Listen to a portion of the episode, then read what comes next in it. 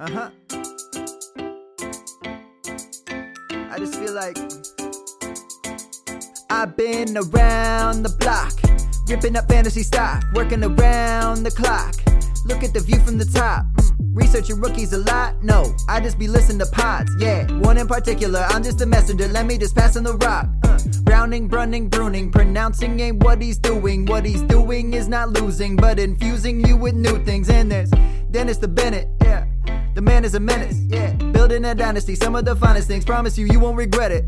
Sly as a fox, cultured in pop, give him his props. Here is a thought, here is a box, and you cannot compare them at all, so don't even try. Careful with the news, but when you use a take, I take up Tony Fire, I mean Dyer, because anyone else is a huge mistake. Whoa, fantasy round table, fantasy round table, yeah. Fantasy round table, come take a look at the crown, baby. Hey, fantasy round table, fantasy round table, woo. Fantasy round table, come take a look at the crown, baby. Go.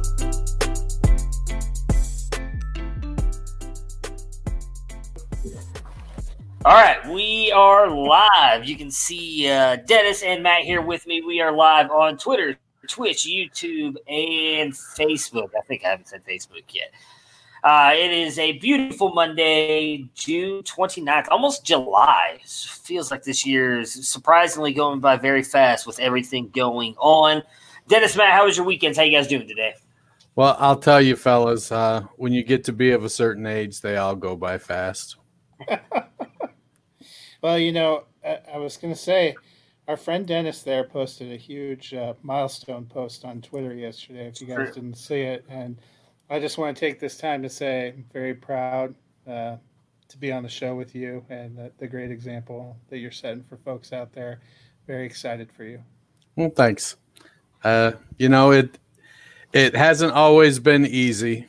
It's fairly easy nowadays, but there have been some ups and downs, and I'm happy that my wife stuck with me through it, and you know, we've got a lot of good things going on in life right now, and coronavirus beside, you know, everything else is going pretty well.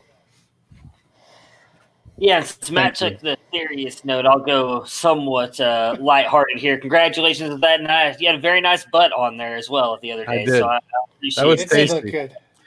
Well, I appreciate that nice little butt online for us. You know, and just talking about alcoholism and drug abuse. So one of the things that when people first find out a lot of the time, they're like, oh, my God, wait a minute. Oh, let me put this away. And I want to reassure people that, you know, when we get together and have meet and greets for the industry and whatnot, I'm okay to go to a bar. I'm in a good spot. I have a support system. And just because I have a problem with alcohol and drugs doesn't mean the rest of the world does. There's certainly many people out there who do, and feel free to reach out. If that's your need, my DMs are open. But I get it. I'm not, you know, what we call an earth person when it comes to drugs and alcohol. I can't. It's like Lay's to me. I can't have just one. Yeah, it's you know, it's a bad thing. I think we've all known people that have unfortunately struggled with stuff like that, and it's good to see, like you posted, 20 years sober and clean. That's really cool. So we are very happy for you, very proud of you. As you mentioned, it's a daily struggle. We're glad, at least on Mondays and Thursdays, we can somewhat help you with that. Although we might, you know, we might be the cause of the struggle. Yeah, yeah, exactly. You might turn to Jackie on Mondays, Thursdays, and be like, God, I hate these two guys right here. So.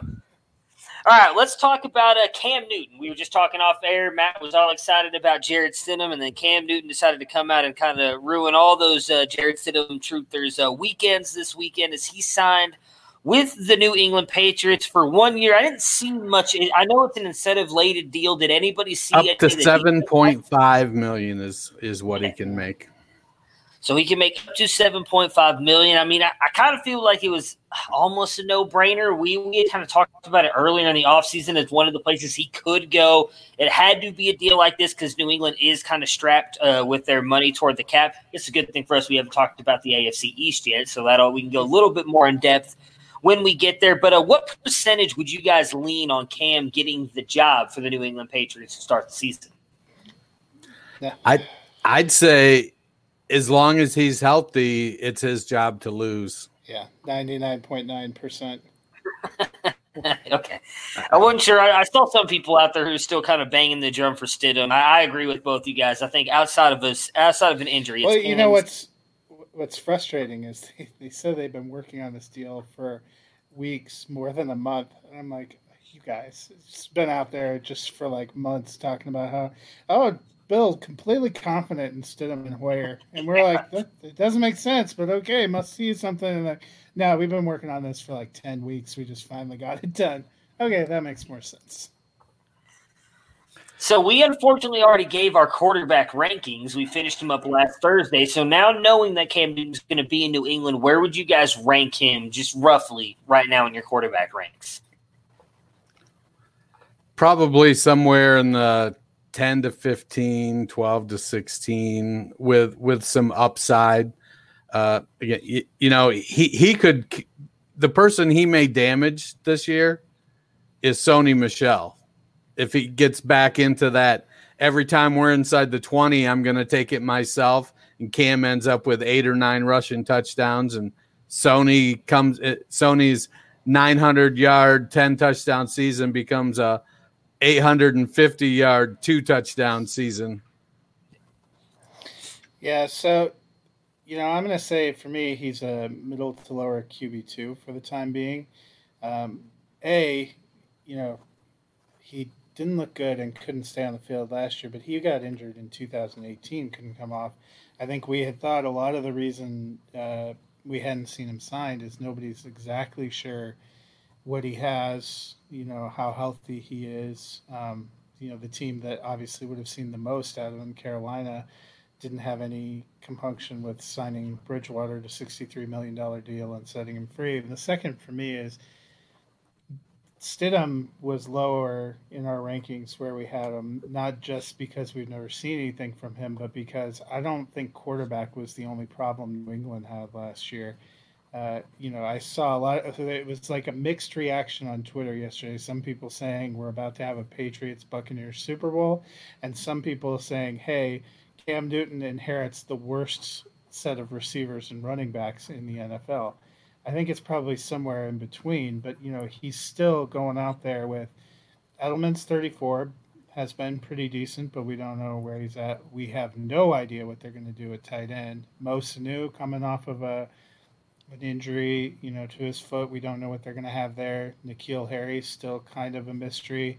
The depth chart beyond that, do you believe Marquise Lee is going to come back from missing, 3 or 4 seasons for the Jaguars and look like he did for, a few months at one point in time? So there's still, a lot of questions about what they're going to do there. I don't know if I'm ready to see, some people were talking about, Newton's easily going to finish over Brady.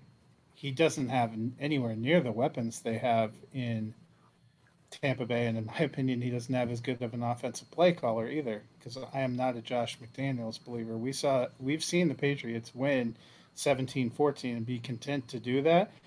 Just because they have Cam Newton doesn't mean they're not going to be content to try to do that. Well, I think with Cam, one of the things to look at is who were the wide receivers he had in his MVP season. Corey Brown. He had everyone's hero, Kevin Benjamin. Ted, I think, wasn't it Corey Brown, Ted Ginn? Did he have Devin Funchess at that point, or was Funchess Funchess? Funchess. So it wasn't. But he had Greg Olsen though. Yeah, so I think that Edelman. When you take Edelman, Edelman has a concrete role and takes up a concrete space in an offense. I think N'Keal Harry becomes the deep threat, in my opinion. I think you have Edelman short, Sanu intermediate, Harry is the deep threat, and Jacoby Myers is the 4, and then you have James White probably with 90 targets out of the backfield. So his receivers that season, you are correct, Corey Brown, Ted Ginn, Olsen, Ed Dixon. He didn't even have Kelvin Benjamin. I was wrong about that. He had Jericho Cotchery. that's bad. So yeah, I mean, I'm not. You know, I kind of feel like he did have Funchess too. The Patriots stack up pretty well against that group, I think. Yeah, I mean, I'm with you on the. I don't think he's. Only reason I could see him having a better season than Brady is because of the rushing. And like Dennis said, if he gets a bunch of those touchdowns down in the end zone, like we've seen him do in Carolina, I think he'll be able to get over Brady just because of what we talked about in the quarterback episode. That rushing and those rushing touchdowns mean a lot. But I'm with you on the throwing and passing touchdowns. I think obviously Brady's got much better weapons in Tampa. That's not even an argument. All right, so does that make New England the favorite in the East now? Are we all kind of jumping off Josh Allen and the Buffalo Bills all of a sudden? Where everybody was kind of talking about them having the East in the bag, and now the Patriots signed Newton. Are they right back to being the favorites again? Well, I feel like the winner of the East was probably going to be a 9-7 team before, and it's probably going to be a 9-7 team now. It could be. Maybe it goes from Buffalo at 9-7 to New England at 9-7. But I don't know if I'm. There's not there's a lot of stuff going on there that needs to get worked out in that division.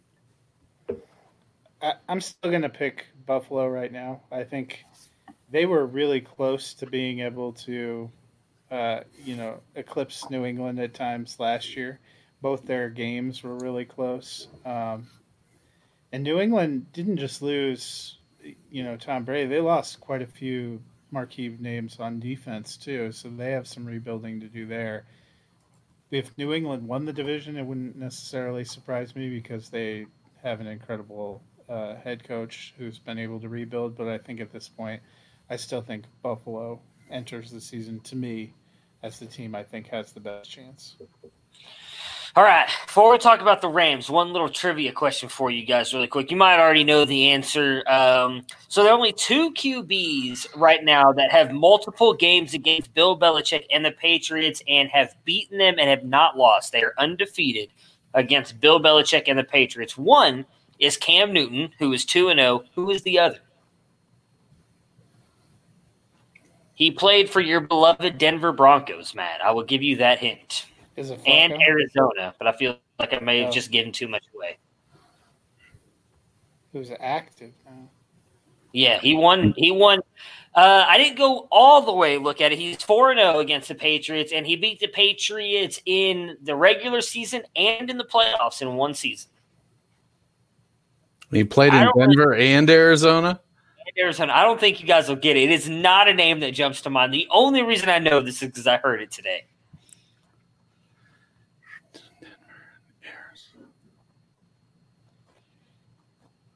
Denver and Arizona. I'm trying to think of who. Boy, if I had a music, I'm gonna see. I know. I don't think he played in 2006. I believe when I was looking at that, Danny Cannell was the quarterback for the Broncos in 2006. No, it may have been before that. 2004.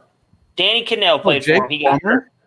Jake Plummer is the correct answer. Yes. He's not active. No, I didn't say active. Yeah, I just asked you, is he active? And you said, yeah.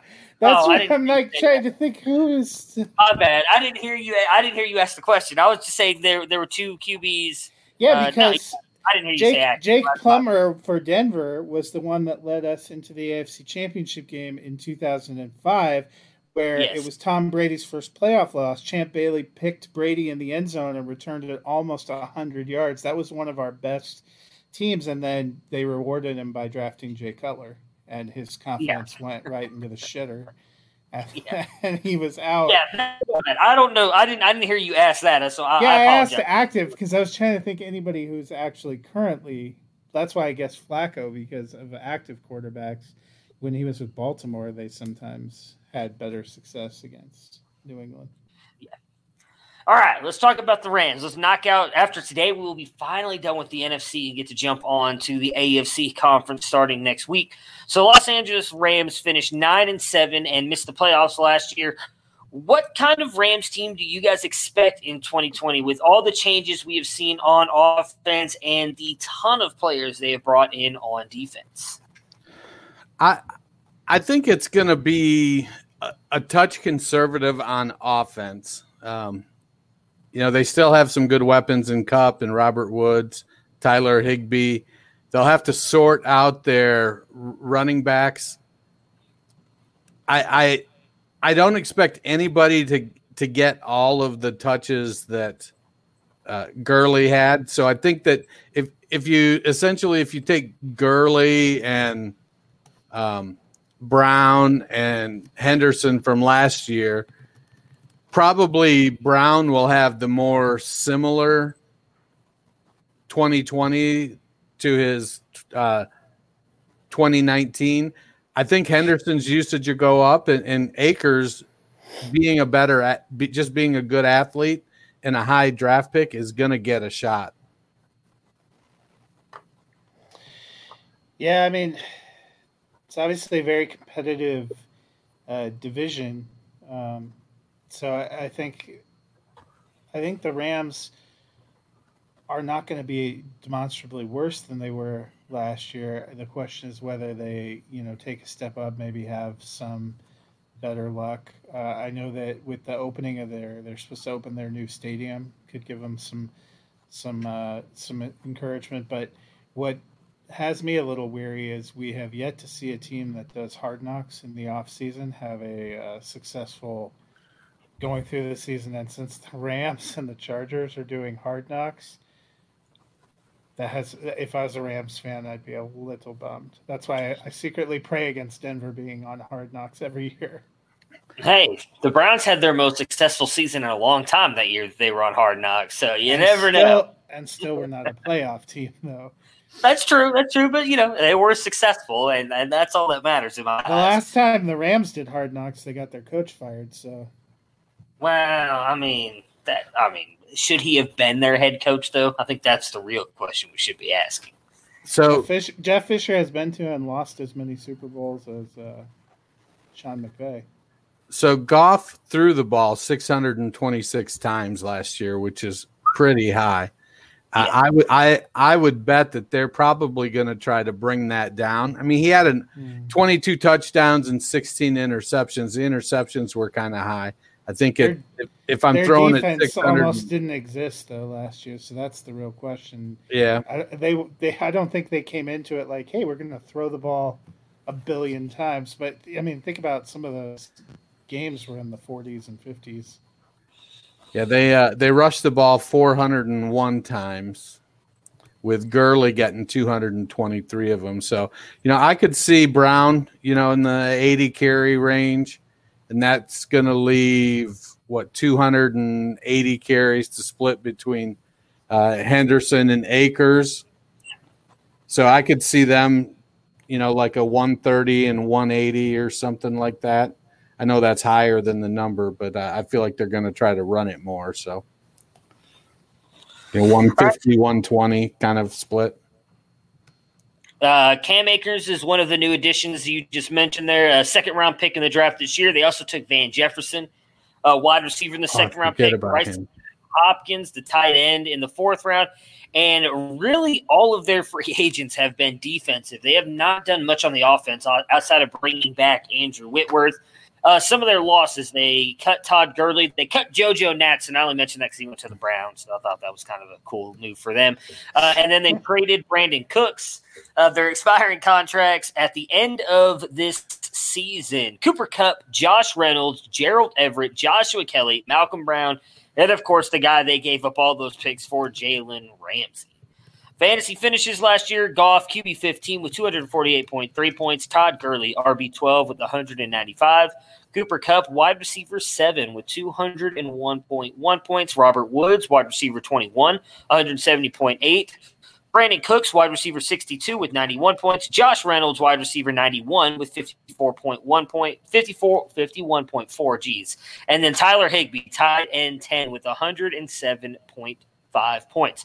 Is this what we should expect from Goff, to stick around the QB 15 number moving forward for his career?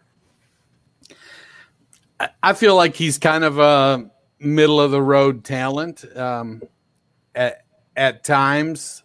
If everything is going right for them, he's going to have a couple good years. So it'll be curious to see how long they stick with him. It's, you know, McVay went from being a genius to being an idiot to being competent, and I think he was probably just competent all along. So he's going to have to now – the Rams have to work themselves out of their pretty terrible cap situation. They have the 28th fewest cap space, 28th lowest cap space in the NFL, so they're going to have to take a couple years and try to work that out. That's why I think everybody was shocked when they did the Ramsey trade. But if they can get their cap space under control, then they're going to have to go and invest in their offensive line. And if their offensive line comes together, maybe then it boosts Goff up to the 10 to 12 range. But I kind of feel like he's a 14 to 18 kind of guy. Yeah, I kind of agree on the range there. I think it's interesting with the Rams. You knew when they announced their kind of move to Los Angeles and that they were building this big stadium, it seemed like they were trying to time it right to peak at that point in time. And it feels like they peaked too early. They kind of went from zeros to Super Bowl and then splashed out these huge contracts on just a ton of players. They were almost like Oprah giving away something at the end of a show. It's like, you get a contract, you get a contract. And they still are going to have work to do after this, even with the ones that they've moved. And now kind of with Ramsey, they're obviously going to have to pay him or let him walk. We've seen them kind of cycle through some high-profile talent and stuff, especially on defense. You know, they brought in Marcus Peters. They brought in Aqib Talib. They got rid of Marcus Peters. They got rid of Aqib Talib. They got Jalen Ramsey. You know, on offense, they went and traded for Brandon Cooks. Now they've moved Brandon Cooks. They gave Todd Gurley a huge contract. They cut Todd Gurley, and now they're trying to use young running backs. And Jared Goff, you know, I think when we were talking about the consistency guy, he probably had a better season than we thought of last year because they just weren't a great team. I still just don't know. For fantasy, he's always been okay, pretty solid QB2. My reservations about Goff are, is he the guy you want in a game that's really important? Yeah. I mean, you know, referring back to the salary cap, the Rams have almost $34 million in a dead cap in 2020. That's third most in the NFL. Golly, there's still two teams. And Jacksonville and Carolina. And the Patriots are fourth at $24 million. We forgot the Rams' probably most devastating offensive loss is that they let Legatron go to the Cowboys. Yeah, because I don't think you can underestimate that. You know, kicker, we don't talk about a lot, but he was one of those kickers that to me was a huge difference maker. I would think that's going to be an interesting swing. You know, when you have a guy that's he sent him to the Super Bowl. Pun intended. Yeah, yeah. When you have a guy that's deadly from that kind of a distance, you feel more comfortable trotting out and knowing you're going to get 3 points. Does this mean at times they are more aggressive on offense, like you see from teams that have been in kicking purgatory? Yeah. So Akers played behind one of the worst offensive lines in college. He's going to one of the worst. Prepared him for the NFL. Yeah. Exactly. Yeah. So he seems prepared for his job now with the Rams. However, some people are very high on Henderson still and think that he might actually be the guy to start over Akers. Which way do you guys lean? Well, I wrote about Henderson, so I think I established my position. Well, recap it for everybody. Yeah. I mean, I think people have given up on Henderson. I think that you're right that they're probably both going to split. But, you know, Henderson is super cheap in drafts now because everybody just assumes Akers is going to be the new Todd Gurley, and Darrell Henderson died because he didn't do anything last year. I don't think that's necessarily the case. Yeah, I think the challenge for Henderson was that the offensive scheme didn't suit his talents. And you saw them start to change that a little bit at the end of last season. I I feel like drafting Cam Akers, he didn't necessarily fit the scheme either. And so that may be sort of foreshadowing of them adjusting how they're going to run their offense. It looks like they're going to adjust to accommodate Henderson and Akers' skill set, which could make them more explosive on the ground. I think Henderson does have some talent, and him and Akers could make a nice 1-2 punch this season. It'll all come down to, does their offensive line hold up? The real question, too, is Malcolm Brown's still there, and we don't like to think or talk about him, but he was a dream crusher last year. A lot of people were, Henderson's going to come in every time they need to spell Gurley. That was not always the case, and That was a real bummer sometimes. So you never know with McVay, where he's going to pull a Malcolm Brown, C.J. Henderson, throw you the finger. I mean, I guess the unfortunate thing for Brown is that he's just not as talented as Henderson and Akers. I mean, he's the epitome of a journeyman offensive or running back. He's solid. He's not going to make mistakes. That's really the thing he has going for him, is he's not going to make mistakes. He's capable when it comes to catching the ball, but he's not going to be explosive like Akers or Henderson.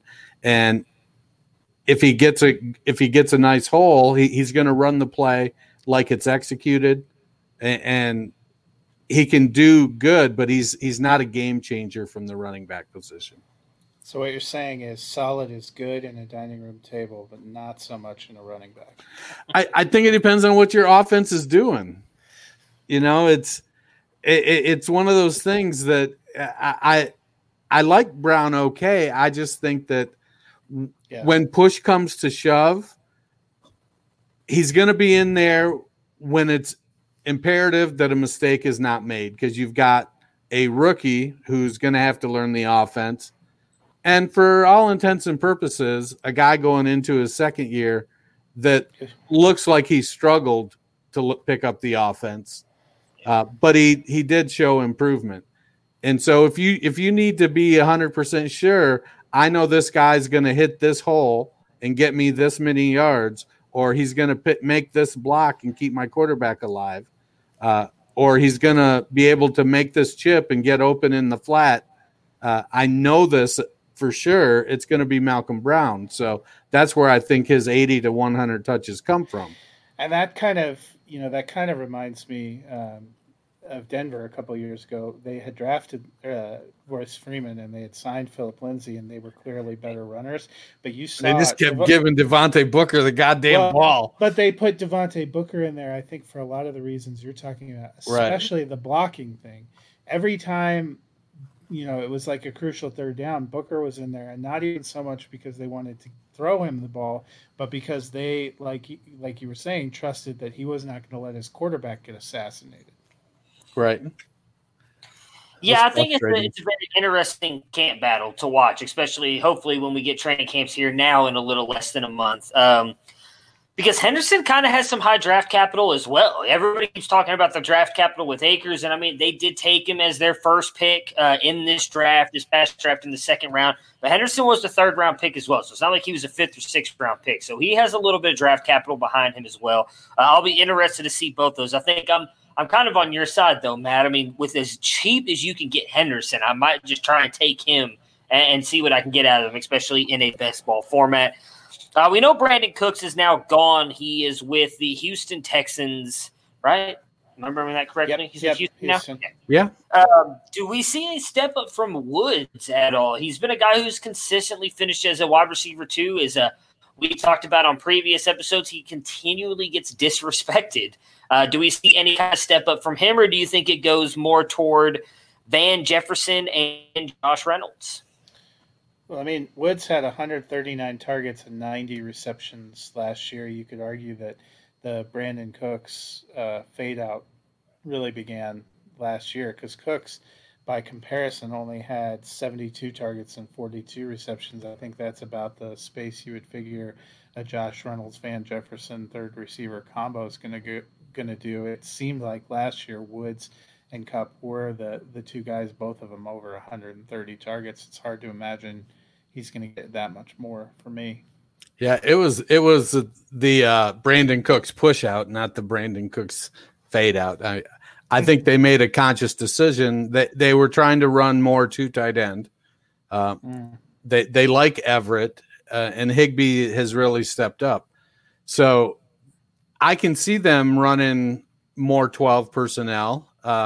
When you have a second tight end that's as athletic as Everett,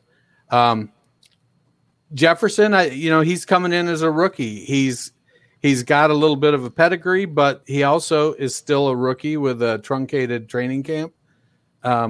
So I expect Woods and Kupp both to be up there, probably in the top 15, top 17 of wide receivers. I'm not too concerned with Robert Woods' production. I think you can draft him comfortably as your wide receiver too. Yeah, so Woods finished in PPR. I'm looking at ESPN's PPR scoring wide receiver 14 last year. So that seems about right. To in full PPR? About. Yep, full okay. PPR. Do you guys think Cooper Kupp can finish as a top 10 wide receiver again?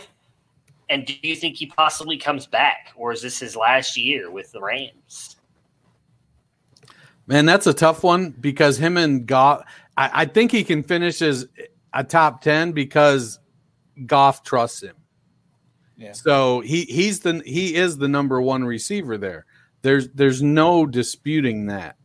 So he can he in half PPR last year through 16 games he finished as the wide receiver 4. He was wide receiver 4 in full PPR too. So can he finish top 10? Yeah, because we've seen it. He's done it. The challenge that's in front of him when it comes to returning is going to be, does L.A. have room under the cap for him? And it looked I don't like know. The big difference between him and Woods last year was touchdowns. Kupp got 10, Woods got 2. One finished wide receiver 4, one finished wide receiver 14. If they kind of meet closer to the middle, which seems a little more likely, you could have both of them on the fringe of being wide receiver ones. Yeah, they continue to talk about the disrespect poor old Woods gets, unfortunately. I know you just mentioned Everett and Higbee a second ago, Dennis. Do you either one of you think Everett can affect Higbee's fantasy value at all, or did Higbee establish himself as the fantasy and go-to tight end for the Rams last year? I feel pretty confidently that he's established himself. Yeah. He's out there. Can Everett play a big role and produce good numbers?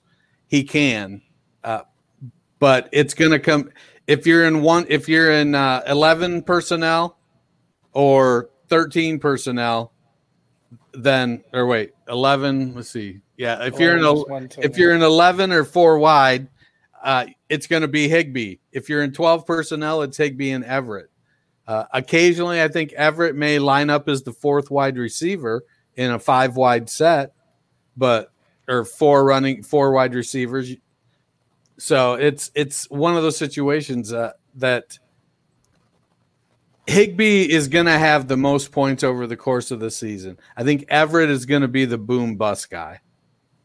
I think Higbee will be more reliable, but you're going to have games where Everett might have a 6 for 90 and 2 touchdowns, where Higbee will be more consistently, 6 for 75 and averaging a half a touchdown a game or something. Yeah, and I think you saw both of them contribute at times last year. I'm solidly Team Higbee if you're talking about drafting for fantasy. But Everett managed to get 60 targets, 37 receptions, over 400 yards last year. And I think the question of, how much of a role Everett can play is going to end up, who is that 3rd wide receiver for the Rams? How many targets are they getting? Are they a closer approximation of what Cooks was last year going down, and how much do they get the running backs involved in going? And to Dennis's point, do they throw a little bit less? Are they a little bit of a better team? Because I think we know that Kupp and Woods are going to get theirs. Both of them over 130 targets last year. I think Higbee is the next kind of man in the pecking order. And then below that, there's quite a few guys that could ebb and fall. Everett's just not a guy I'd want to have to rely on week to week. All right, let's talk about some over-unders. Over being bad, under being good. Jared Goff, QB 14 in 2020, over or under? I'm going to go over. I'm going to go over as well. As will I. His ADP is 149. He is currently the 16th QB off the board.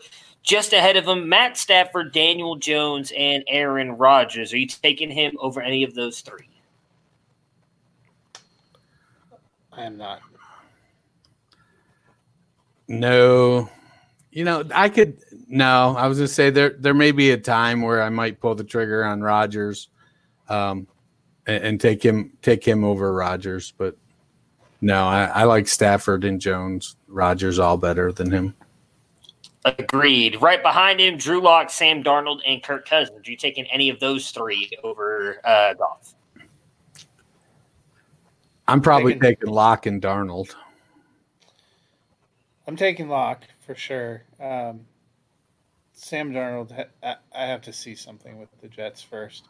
But I think I like Goff's potential passing volume a little bit more than Cousins, where it seems like they're a run-first team.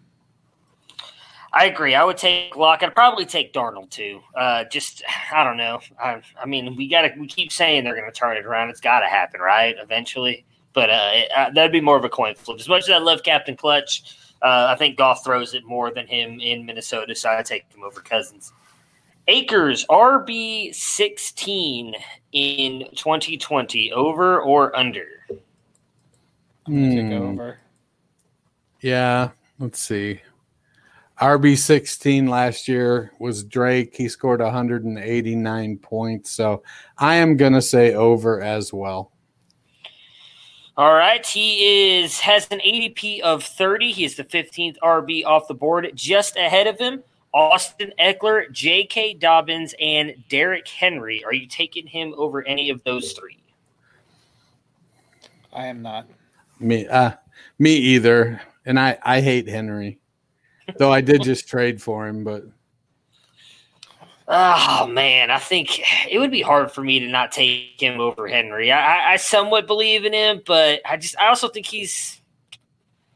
I take Akers. I don't know what Henry's future is going to be. I think Henry clearly probably has a better year than Akers this year, but I don't know if he signs for long-term with Tennessee, if someone else even gives him a shot. I know Akers is going to be in Los Angeles for at least the next 4 years and likely is going to be a starter. So go ahead and give me Akers at that point. Fast forward to 90 minutes from now when the Titans announce a 7-year contract with Derrick Henry. Derrick Henry still sucks. # 2020. I got to stay on that train. That train's already long gone past the station, man. I'm stuck on that one. Right behind him, Kenyon Drake, Jones. Jeez, why did I forget who this is? That'd be Aaron Jones, right? I would probably be correct. Aaron Jones and DeAndre. Yeah. Who would you take any of those three over them? I'd take all three over him. It'd be a coin flip with Swift, but I'd take Drake and Jones over him. I agree. I think, man, I'd probably actually take all three because I love DeAndre Swift. I thought he was the best running back coming out, so I would actually take all three. Kind of tells you how much the rookie running back ADP is starting to eat into. I mean, a guy like Aaron Jones, who was RB2 last year, I don't think any of us think he's going to score 19 TDs. But that's quite a precipitous fall there. Yeah. But what if Jones scores, 10 or 12 TDs? He's still like RB8? Yeah. Versus a guy that we're not sure is going to get their whole role or what that role is even going to be in Los Angeles. Well, I think a lot of it is just that. It's that rookie fever. Everybody wants a shiny new toy. And I mean, because Dobbins and them are up there really high too. And I mean, I still think Dobbins is going to have a great NFL career, but he's likely sitting behind Ingram at least this year. So it's insane to see how high some of these rookies are going. Darrell Henderson, RB 32. in 2020? Over or under? I'm going to take under. I think that's a really good number, but I think he's going to get, because him and Akers are going to split the majority of Gurley's touches, and maybe a 60-40 split, Henderson with the 40, Akers with the 60 in the long run. Maybe even 50-50. I'm going to take Henderson. I'm going to say that he's going to finish just under. I'm going to take the slight over. Okay. So I think we think he's going to finish like somewhere between running back 31 and 33. Yeah. I'm going to take the slight over as well. But as Matt mentioned earlier, and it's exactly why I would take him in drafts, because his ADP is 135, so over 100 or about 105 rounds after Akers is going right now, or 105 players, not 105 rounds. Makes a little bit more sense. And RB 40-49. Just ahead of him, Anthony McFarland, Damian Williams, and Matt Breida. Are you taking him over any of those three? I'm probably taking him over all of them. Okay. Breida may be a toss-up, but I'm taking him over McFarland and Damian Williams. Yeah, I think I would take him over all three, too. It's not clear, too, exactly how Breida is going to be used in Miami. Yeah, I'd take him over McFarland and D-Will. I would still keep Breida just because I think him and Howard are probably going to split the same amount, and I like his receiving ability. Breida's a little bit more than I do Henderson, so I still kind of hold on to Breida there. Just behind him, Darrington Evans, Joshua Kelly, and Tevin Coleman. Are you taking any of those three over Henderson? Well, Kelly... It comes down to how I Kelly and Evans are kind of how I built my team picks. Probably not Coleman. I can make the case for taking Coleman that he's going to be in a timeshare and a better running offense, so I can make the case for Coleman pretty easily. But Kelly and Evans, it just depends on how if I've got a lot of running back depth. I may take a chance on one of the rookies, even though Henderson's just, his second year? Yeah. I would not take any of them over Henderson. I would take Evans. I'd probably take Evans, and Coleman would be a toss-up for me. I'm really big on Evans this year because of my, hate for Derrick Henry. Coleman would be close. It'd probably be a coin flip. Cooper Kupp, wide receiver 10 in 2020, over or under? I'm going to say under. I'll say under, too. I'm going to go over, just because there's a lot of guys who were hurt last year. And I like Kupp, but I think something, Matt, you mentioned earlier, I think his touchdowns come down a little bit more. And if some of those other guys that kind of finished outside the top 12 raise up, I think he drops out just outside. I think he's 11 or 12 this year. ADP of 39, wide receiver 17 off the board. Just ahead of him, Sutton, Calvin Ridley, and Allen Robinson. You taking him over any of those three? Yeah, I think I'm going to have to revise mine and say over. As I go, I've been working on, and while they're standard rankings, I've been working on my updates, and I've got Cooper down fairly substantially. So, in a half PPR, I think he's going to be just over. I'm going to take Sutton over him. And Sutton's going ahead of him. Are you taking him over Ridley and probably A-Rob? I wouldn't take him over any of those three. I think I'd take him over Ridley. I can't get sold on Ridley. I don't know what it is. I'm just not sold on him. Like, he's good. My argument in it, because Ridley proved that he could be a very good wide receiver too last year, but that's my thing, is he's still the two. Julio's going to be the one there, and I know Atlanta is probably going to still throw the ball a lot, but as Dennis, you mentioned earlier, Kupp is Goff's go-to guy.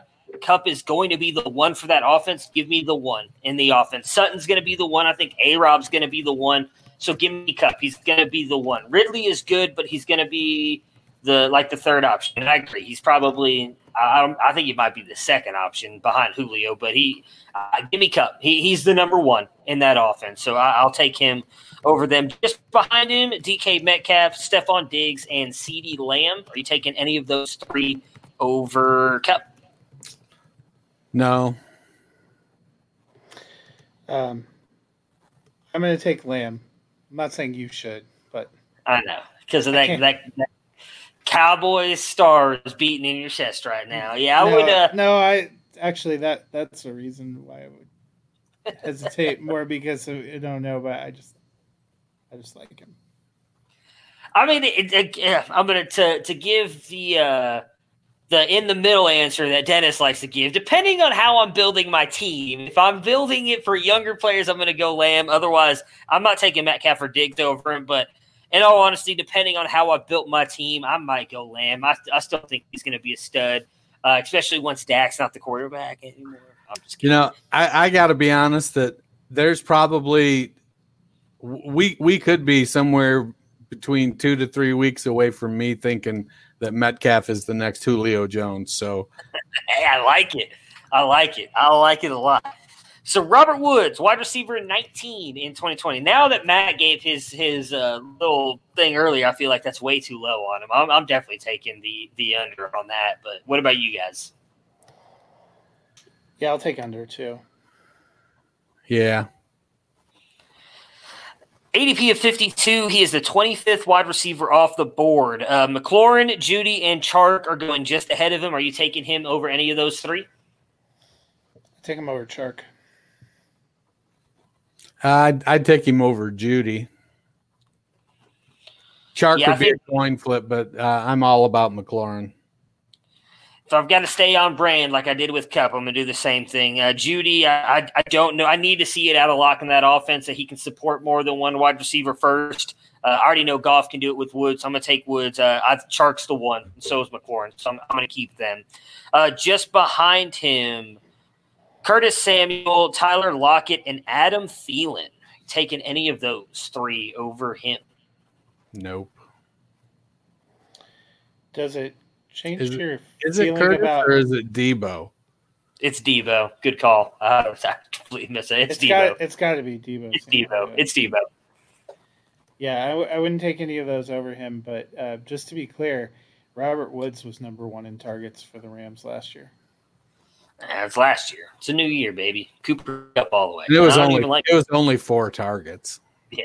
All right, I'm with you guys. I would not take any of those three over Woods. Van Jefferson and Josh Reynolds. I'm going to keep them together here on the number.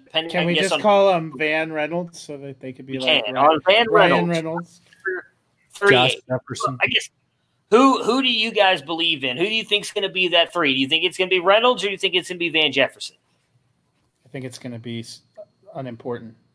Yeah, I think it'll be relatively unimportant, but I do think it's going to be Reynolds. I think Jefferson is the heir apparent to Cooper Kupp. All right, so we'll go with Reynolds then. Wide receiver 38, over or under? Over.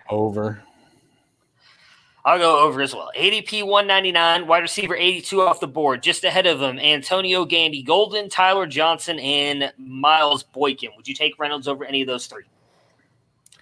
Probably Johnson. I guess over Boykin. Yeah, I mean, I can make the case for Boykin because he's the third option on that team, and they're probably going to throw the ball the least amount in the NFL over the next few years. So there's a strong case for Boykin. Yeah, I would take him over Boykin and probably Johnson, but Johnson would be a coin flip for me. I like AGG as a stash better. I agree with you. Yeah, AGG wouldn't even be a thought. He would easily be the one for me. Just behind him, Steven Sims, Antonio Brown, and J.J. Arcega. Whiteside, you taking any of those three over Reynolds? Sometimes I'm taking Sims. These are all these guys that I'm kind of rolling the dice on as we get there, and it's like, you know, I kind of pull them into a group and just grab one. I mean, I think I just set J.J. Arcega-Whiteside in my queue in one league, and I'm like, all right, I I'll draft him. We're at that point. He's got as good a shot as being relevant as anybody else that's available. I like Steven Sims, so I probably take him. I've taken a few shares on the off chance that he ends up being wide receiver too there. All right, I'm just going to give Van Jefferson's really quick, but he is actually going off the board ahead of Reynolds with an ADP of 176, wide receiver 73. Don't have to worry about that one stuff since we kind of leaned Reynolds or said it was not really important. Tyler Higbee, tight end 10 in 2020, over, under. I think under. Tight end 10. I'm going to say under as well. I'm going to go over just slightly. Tight end 11 for me. ADP of 103. He's the 11th tight end off the board. Just ahead of him, Goddard, Hawkinson, and Henry. You taking him over any of those three? I'm taking him over Goddard for sure. Not taking him over Hawkinson. And Henry's close. I don't think I'd take him over any of those three.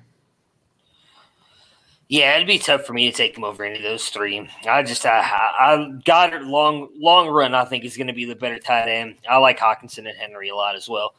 Just behind him, Mike Gesicki, Austin Hooper, and Hayden Hurst. Are you taking any of those three over Higbee? I can make the case for Gesicki just because he's a couple years younger. Yeah, I think Gesicki's the one that I would consider taking too, but I probably would take Higbee over all three of those right now. I would take Gesicki, but I've been big on Gesicki this offseason. I think he's going to take a big step forward. And then Gerald Everett to finish out the Rams, tight end 20 in 2020, over under. Over. Yeah, I'm going to take the over.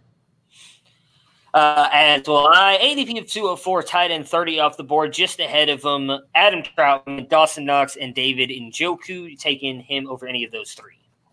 Nope. Sorry, let me get back. Where were they? It's a no for me, dog, as well. You know, there's so much unknown with Troutman. Small school guy. He's probably 3 years away, so I'm probably not taking him anywhere for another couple years.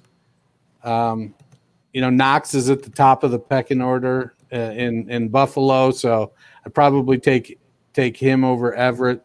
And Njoku, I think I'm taking Njoku over Everett as well. Just behind him, Will Dissly, Greg Olsen, and Devin Asiasi. Taking any of those three over Everett? Nope. I'm going to take Dissly and Asiasi because, Everett's not a guy I would be grabbing because I thought I was never going to have to start him week to week. Yeah, I don't think I take any. At that point, I probably just punt tight end altogether and keep grabbing other players, but that's just me. So the Arizona Cardinals, 5-10 last year. What kind of step forward do you guys see from Murray and Kingsbury in year two? I'll let Matt take this one. Well, I liked what we saw from Kyler Murray. I'm not sure I'm 100% a believer in Cliff Kingsbury or the Arizona Cardinals. I am a believer that they have zero defense chance, so they will be, throwing the ball and doing some things. I still don't. There are people talking about them possibly being the second best team in the division, making the playoffs. I still think they're going to be the fourth best team in that division. Yeah, I've been sold on him. I mean, Dennis knows from last year I was big on Murray. I think Kingsbury's going to continue to build this offense around him. Adding a guy like Hopkins helps, and then Drake, if he can stay healthy. I see big things for Arizona. Can't wait to get to our prediction episodes because I feel like I'm going to surprise some people with my Arizona Cardinal thoughts. So, new additions. They traded for DeAndre Hopkins. They signed Kenyon Drake to the franchise tag, correct, is what he signed, if I'm remembering correctly. Transition or franchise, whatever it was. Fitzgerald signed a one-year deal. Their losses and expiring contracts. They traded DJ, and then Fitzgerald and Kenyon Drake will also both likely, or their deals are up after the season. Can't say they'll both be gone, but their deals will be up after this year. Fantasy finishes. Kyler Murray, QB8 with 282.3 points. Kenyon Drake, RB18 with 173.4. Hopkins, wide receiver 3, 217.5, although that was with Houston. Fitzgerald's wide receiver 37, 134.4. Kirk, wide receiver 41, 124.1. And Clay, tight end 44 with 38.7 points. That was ridiculously hard to find, by the way. Second-year leap or a sophomore slump for Kyler Murray? What do you guys think? I feel like he's going to be less efficient, but the volume is going to be there. The reduced efficiency is going to come from teams figuring that offense out a little bit better. I know Hopkins is going to help him, having a stud wide receiver like that. But, I haven't been sold on Murray, and I'm not sold on Kingsbury either, so I feel like it'll be a game or two improvement maybe, but that's about it. Yeah. I mean, I guess what are we defining as taking a leap? But, I think better than what he did last year. I'm not. I mean, it doesn't have to be anything miraculously better. Will he do better than he will last year? Like, oh my God, why did his name just jump out of my head? Like Josh Allen, or are we seeing like a Sam Darnold, Baker Mayfield step back? It doesn't have to be that dramatic of a step back, but a step back. I mean, fantasy-wise, obviously when we did our rankings, I had him up in the top 5, so. No, wait. Did I have him two or three? One of those. I was going to say, I didn't have him 2. I don't know. I didn't have him 2. This guy did. Yeah, no, I had him at 4, so I guess I'm seeing him. So that would be a step forward. Yeah. More passing yards, Kyler Murray or Joe Burrow? That's a tough one, actually. Kyler Murray. I'll go Murray. I think Hopkins is going to eat. Christian Kirk's got to be good eventually, right? We all loved him. Well, I mean. But we know Tyler Boyd is good. We know A.J. Green is good. We've seen Auden Tate make some fantastic catches, and John Ross and T. Higgins there, Joe Mixon. So I feel like the Bengals have improved their overall offense more than the Cardinals did, despite the fact the Cardinals added DeAndre Hopkins.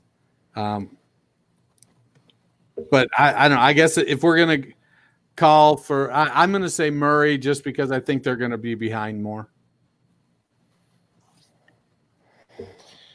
Yeah, I mean, I definitely had Murray ahead of Joe Burrow. So, okay, thought it was an interesting question. It was actually kind of a tough answer for me, but I like it. All right, so if Drake stays healthy, do we think he's the guy to carry the load for Arizona?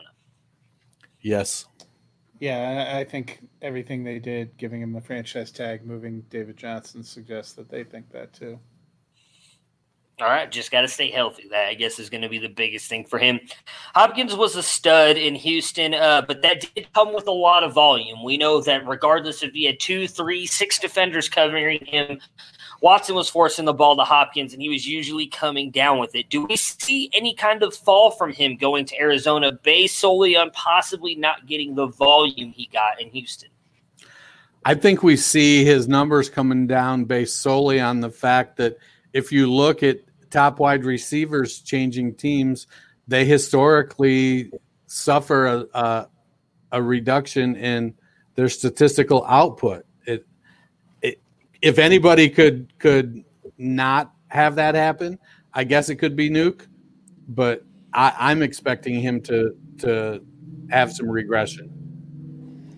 Yeah, I mean, I think that's a fair assumption too. If you looked at last year for the Cardinals, they had 2 guys over 100 targets, 109 for Fitzgerald, 108 for Kirk, but that's nowhere near the kind of target share that he was getting in Houston. You figure – those guys are still there. He's going to take some targets away from them, but you could end up with more passing work for the running backs, because last year, Drake and Johnson combined were only about 90 targets.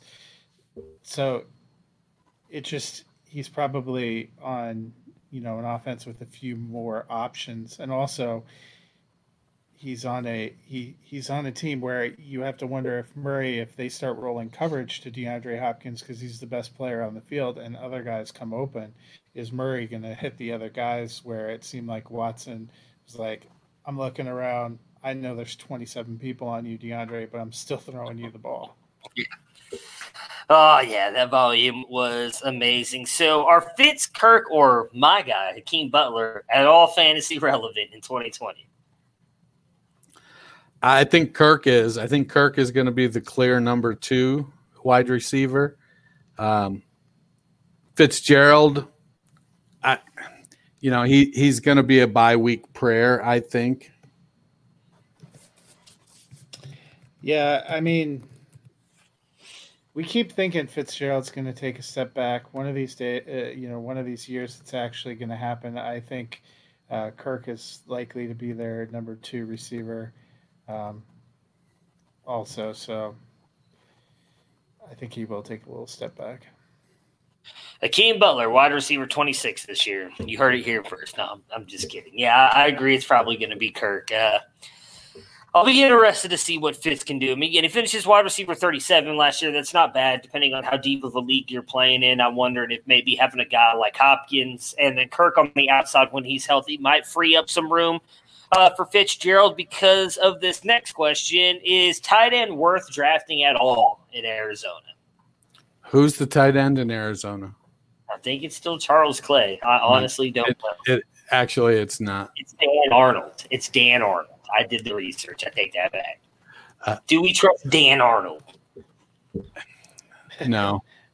I didn't even know Charles Clay was still alive. He wasn't. Kicking in the NFL. Even last year. He was the tight end from last year. It's Dan Arnold, Darrell Daniels, whoever that is, and Max Williams. That is all the tight ends they have on their roster. I'm going to say they have receivers and running backs, and they don't really need tight end. Yeah, that's the basis of Kingsbury's offense. All right, over and unders before we get out of here today. Let's start with the quarterback position. Oh, Kyler Murray. I know where me and Matt are going on this one. QB7, I am going under. What about you two? I'm going to go under too. I think I had him at QB5, if I remember correctly. So. Oh, did you? I didn't remember where you had him at. All right, so we're all going under. Wait a minute. I might have had him at 7, actually. You had him at 6. Okay. Yeah, nothing like that Lamar Jackson at 5 call. I can't wait for that. I can't wait for that to come true. ADP of 57, he is the third quarterback off the board. Just ahead of him, Lamar Jackson and Patrick Mahomes. I can't imagine you are taking him over one of those two, but would if you guys take him over Mahomes? I was going to call him Lahomes. Lamar Jackson or Patrick Mahomes?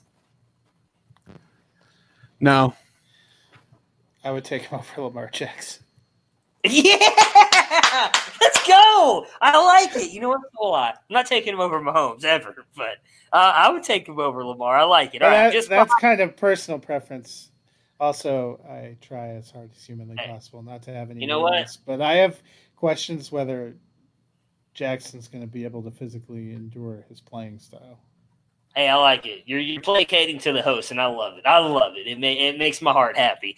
Right behind him, Dak Prescott, Deshaun Watson, and Russell Wilson. You taking any of those three over Murray? If I remember my rankings correctly, I'm taking all of them over Murray. I might take Dak over him. Well, if we're going strictly on our rankings, I'm not taking any of them over Murray because I had Murray at 2. It would be close for Watson for me. I still believe in Watson for the most part, but I'd still probably take Murray over him. It would just, for maybe like 1 out of 10 times, I'd take Watson just to kind of divvy up my shares a little bit. But we all know I don't do that, so I usually draft the same players all the time. Kenyon Drake, RB13 in 2020, over or under? I'm going to go with under. I'm going to go, boy. I feel like over is where I'm at with it. But it's... Well, we'll know 2 Thursdays from now. Yeah, we'll do our running back rankings. Yeah. What was that number? 13? 13. Yeah. I think I'm going to go over in part because I feel like I don't think – I still think they're going to struggle to score some, and when they do score, it's going to be more in the passing game. I do think Drake is the guy there, though. He's the unquestioned starter. So, I mean, but when I look at the list of people, you know – It's kind of a push, but I'll say over. Thanks for letting me work through that. And on 2 Thursdays from now, when Dennis has Kenyon Drake as RB10, yeah, I'm going to go slight over as well. I think 13 is probably where I'm going to end up having him, or right at 12. I think this is like the perfect range for him. Take a little bit of step forward. I'm worried he's going to miss like a game maybe too, because he always seems to get hurt or banged up a little bit. And I wouldn't be surprised if they try and split some of the workload if he does get hurt, because they've got all the Eno Benjamin, Chase Edmonds. They've got people who they can come in and take some reps if he gets banged up. ADP of 32, he is RB16 off the board. Just ahead of him, Cam Akers, Austin Eckler, and J.K. Dobbins. Are you taking him over any of those three? Probably – Lately, I tend to be shying away from the rookies in startups, and so I'd probably take him over Akers and Dobbins. I would also take him over Akers and Dobbins. I want to take him over Akers, but I just said like 30 minutes ago I would take Akers over Drake, so I can't say that. Now, I definitely wouldn't take him over Dobbins, but that's just because I think Dobbins is going to be a stud. Fuck it. I'm going to take Drake over Akers. Whatever. Under Aaron Jones, DeAndre Swift, and Leonard. Guys, just listen to the first half of the podcast. Take a couple weeks off, and come back for this Arizona Cardinals preview. Split between multiple days. Yeah, just forget I said anything about Akers. I'm off him now. I'm off him. Fuck it. But Aaron Jones, Swift, and Fournette. You taking any of those three over Drake? Oh, we lost mine. I'm probably taking Jones, and I'm definitely taking Fournette. Yeah, I would. Jones, though. Jones, I think easily for me. Fournette would be tough. So would Swift. I really think Swift's going to be good for Detroit. And I mean, I get that you're probably getting the split year this year, but maybe it's because I look at these too much like from a dynasty perspective, and just knowing that I'm going to have Swift for 4 years in Detroit, I think he's going to be the guy for 4 years in Detroit. I don't know what's going to happen with Drake. I think I'd take Jones and Swift for sure. Fournette, I'd probably be a coin flip. I just don't know what I think Jacksonville's going to do. What about you, Matt? I would probably take Jones and Fournette. I'm with you in the sense that it would be nice to know. Here's another one where he's on the franchise tag. You know, sometimes we've seen guys on the franchise tag, they just run the crap out of them and then let them move on. It's hard to tell if they really like him long term or if they just wanted to make sure they had another year to find out. All right, DeAndre Hopkins, wide receiver 5 in 2020. Over or under? Push. Yeah, it's kind of where I'm at. I guess I'm going to take even look at what the list looks like. Adams. I'm going to say under. Hill. I'm going to say under. I feel like he's going to be in the 3-4 range. Yeah, I'll go slide under too. I will as well. I still think he's going to be a stud, but that may be because I own him in so many leagues, and I can't give up on him. ADP of 80 is the second wide receiver off the board. Just ahead of him is Michael Thomas. I assume none of us are taking him over Thomas. No. Just behind him, Tyreek Hill, Devontae Adams, and Chris Godwin. I would take Adams over him. Godwin, a coin flip. I would not take Tyreek Hill. What about you two? In my current rankings that I'm working on, I currently have him behind Adams and Godwin. So I'm going to say right now that, yeah, I would take them over him. Not Hill. Hill is behind him. Wait. You said you had him ranked over them in your current rankings. I have Adams and Godwin. Oh, yeah. Adams and Godwin ahead of Godwin. Oh, okay. Yeah, I mean, first of all, Chris Godwin, I don't know how to quit you. So that wasn't even a question. You don't even look at the rankings. You just hit the button. Him and Adams is a little bit of a toss-up for me. I think Adams will have a better season. I forgot until you mentioned it that he's in a contract year. And also he, you know, Hopkins is in a high-volume passing offense, and they just moved to get him. Adams, we think, might end up in a low-volume pass offense. So I think Adams might finish 2020 higher than Hopkins, but I would still rather have Hopkins for the long term, so I'd probably still take him. Christian Kirk, wide receiver 32 in 2020, over or under? I'm going to call for the under. Do we know what he was last year? 36. Well, my half point, he was 41, but I'd have the full point. And I also only do through week 16, so that might have changed them. Yeah, hold on. I'm looking full PPR. He was 38, so I'm going to take – you said 32? 32, yes. I'm going to take the over. I'm going to take the slight under. I think having Hopkins is going to help him out. He's just got to stay healthy. ADP of 76, wide receiver 36. Just ahead of him, Michael Gallup, Jarvis Landry, and Hollywood Brown. You taking him over any of those three? No, I don't think so. No, I'm not taking him over those either. I mean, he had 108 targets last year. It's not like he didn't get volume. Yeah, that's the argument I make when I'm trying to convince myself to take between him and Hollywood Brown.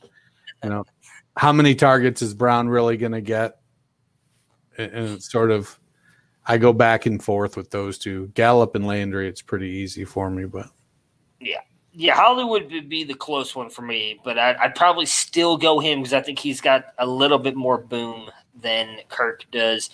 Right behind him, Henry Ruggs, Michael Pittman, and T. Higgins. You taking any of those three over Kirk? Got a little rookie fever going on back there. Yeah. You know, we're coming back again to the how my team's built. Do I need a veteran floor or can I take a rookie and not have to count on him for a couple years?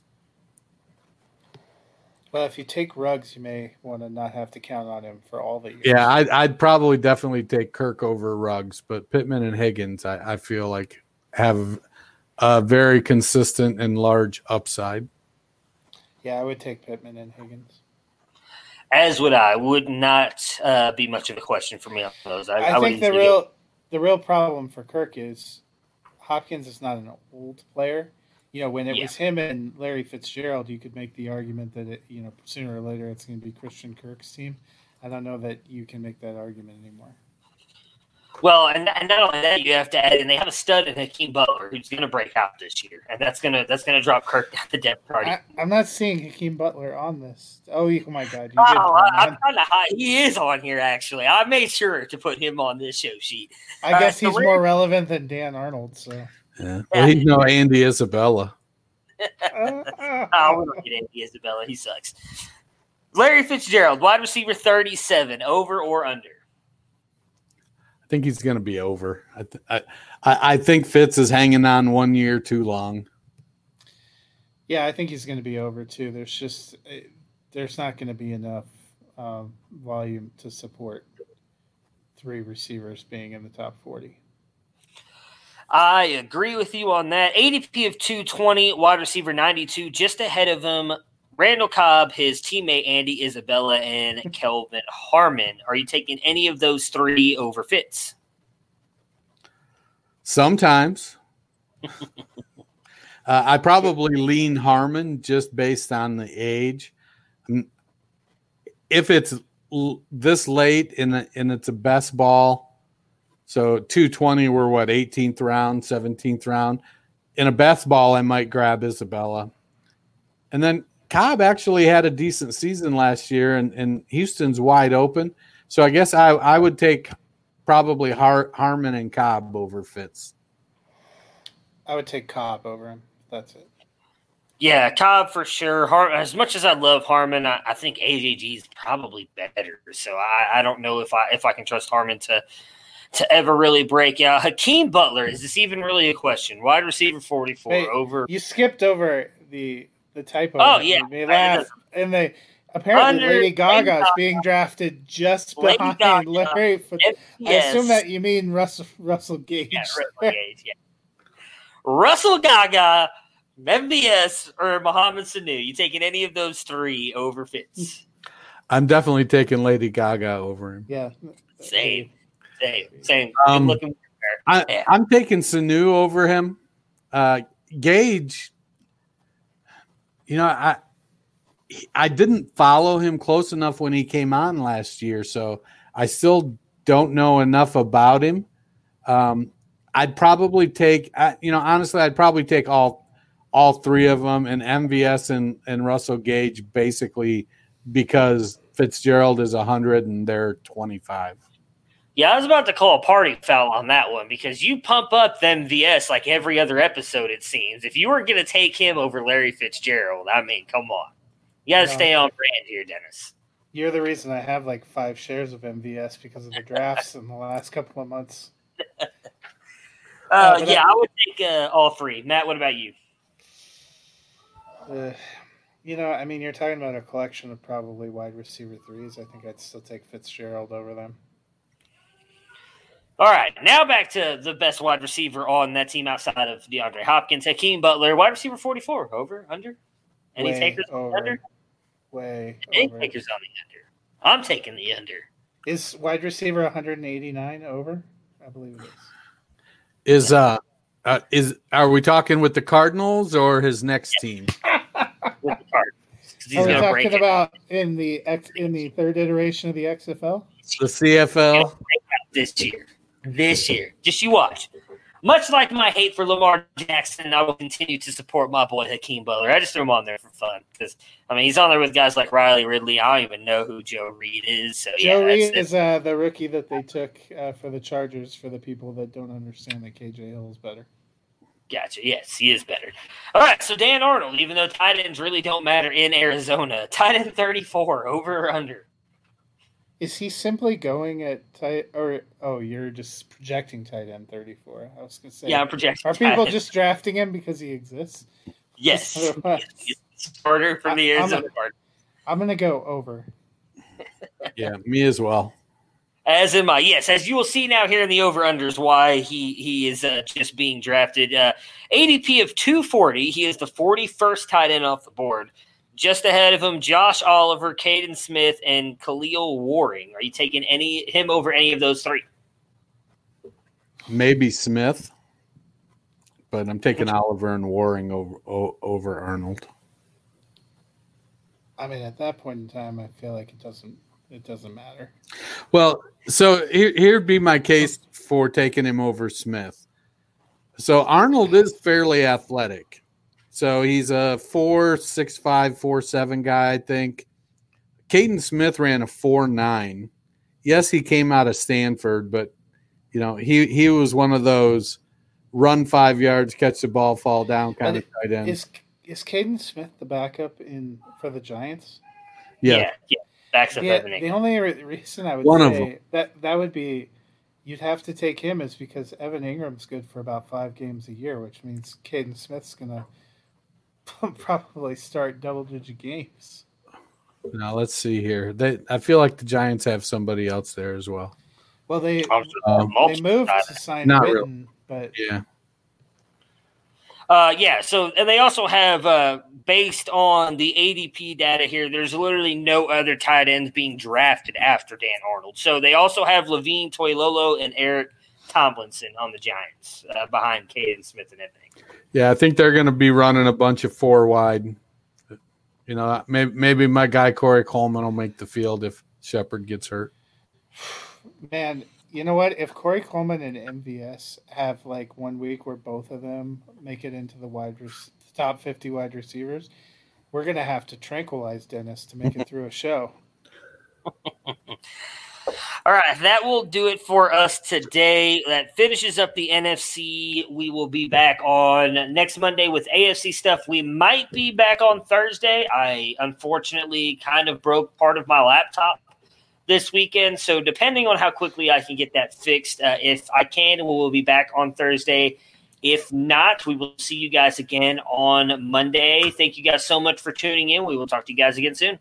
Right on. Yeah. Prepare for glory! I don't know if you got your popcorn ready.